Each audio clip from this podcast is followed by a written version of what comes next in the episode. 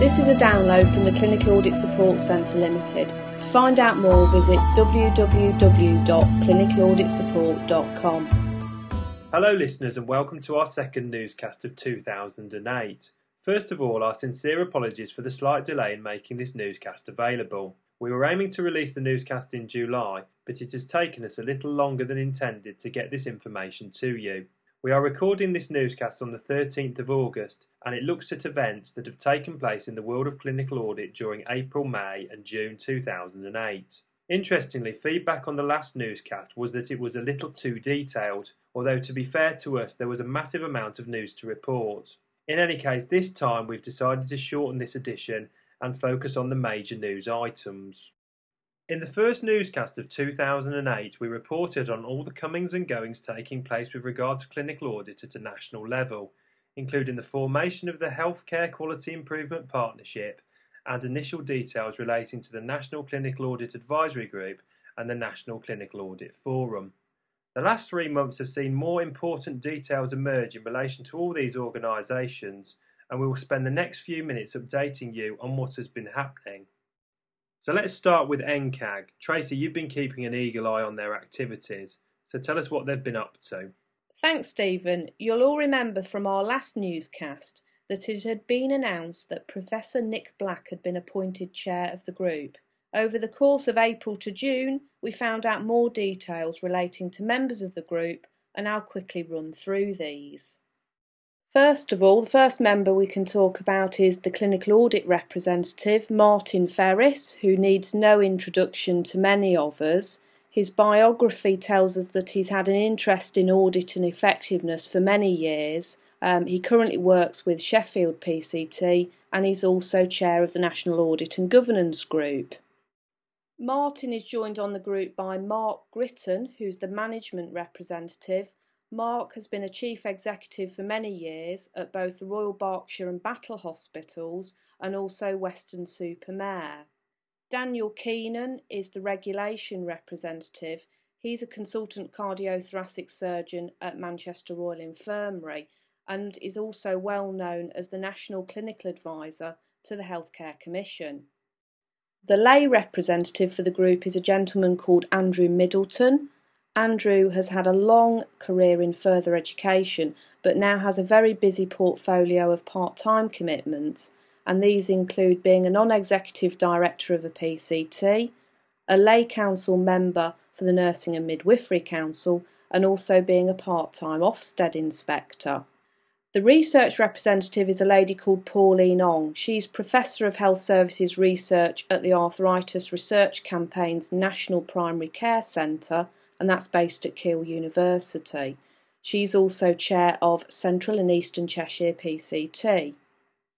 Moving on to one of the two healthcare professionals on the group, that's Michael Peake. He's a consultant respiratory physician and senior lecturer at the University Hospitals of Leicester He's done some work with the Department of Health and also with the Clinical Outcomes Group.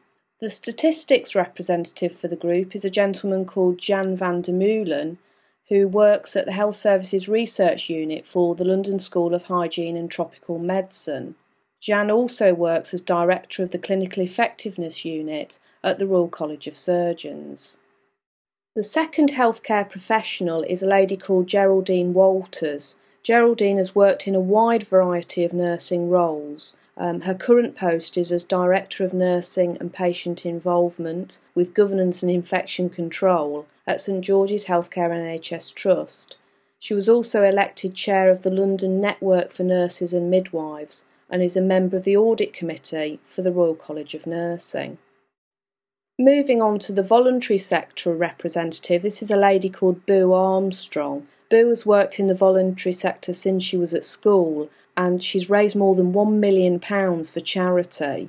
She's the founder and managing director of Get Well UK, which is a non profit organisation which makes quality assured complementary therapies available through the NHS. Impressively, Boo was also a finalist in the Young Social Entrepreneur Awards. And finally, to the social care representative for the group, this is a gentleman called Terry Butler. Terry is a qualified social worker.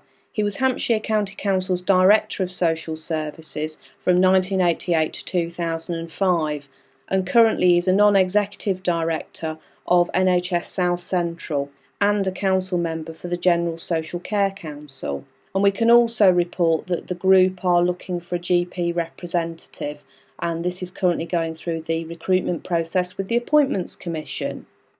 Just a brief update around NCAG. They met for the first time on the 28th of May 2008, and you can get hold of a copy of the minutes and information about the group at the following website. It's www.advisorybodies.doh.gov.uk forward slash NCAAG. So I hope you get a chance to have a look at those. Um, just to pick out a few bits and pieces from the minutes of the first meeting, there's information about the members, there's also information about the code of practice that members are adhering to, so that's useful to see. Um, it was great to hear from Nick Black. A comment from him was that there was some real energy and enthusiasm for reinvigorating clinical audit at both a national and local level, so that's really fantastic to hear. And probably the other thing to mention is the formal launch of Reinvigorating Clinical Audit. It's an event being organised by HQIP and NCAG and will be held at the Royal College of Physicians on November the 3rd. The minutes also note that the next meeting for NCAG will take place on the 18th and 19th of September. I think that's it from me for the moment. Stephen, have you got any comments to make around NCAG? Well, I think it's good that the group's actually now established. I think it's slightly disappointing that we've only got one clinical audit representative on the group. I know Martin Ferris very well, but it's a slight concern that he's the only audit professional on the group, and it does raise questions about where his departure would leave the group or if he was unable to attend meetings. It was interesting to see that from the minutes of the meeting, each group member noted a conflict of interest and I'm sure those working in clinical audit will be keen to see NCAG publish what these are in due course. Okay, let's turn our attention to HQIP, who you will remember won the contract to run the National Audit Programme. It appears that, like NCAG, they've spent the spring months and early summer establishing themselves. We can confirm that Robin Burgess is their new CEO and that members of the Healthcare Commission's clinical audit team have moved to HQIP. Some of you who work in clinical audit may also have seen that HQIP are looking for two facilitators to help drive forward the reinvigoration of audit. In mid June, HQIP started the recruitment process for a quality improvement lead and a quality improvement facilitator. In terms of their infrastructure, HQIP have set up offices in London and will be based on Royal Exchange Avenue. They have an annual turnover of £850,000 plus a further £6 million for subcontracting. You can find out more by visiting their website at www.hqip.org.uk.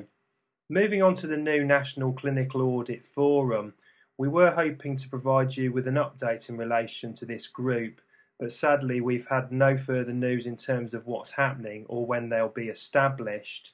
I guess it's a case of metaphorically watching this space for more details. Aside from the new organisations leading audit reinvigoration, there are a couple of things we'd like to report in this newscast. Quite a few of you may have been asked to take part in a couple of surveys that were initiated in the spring.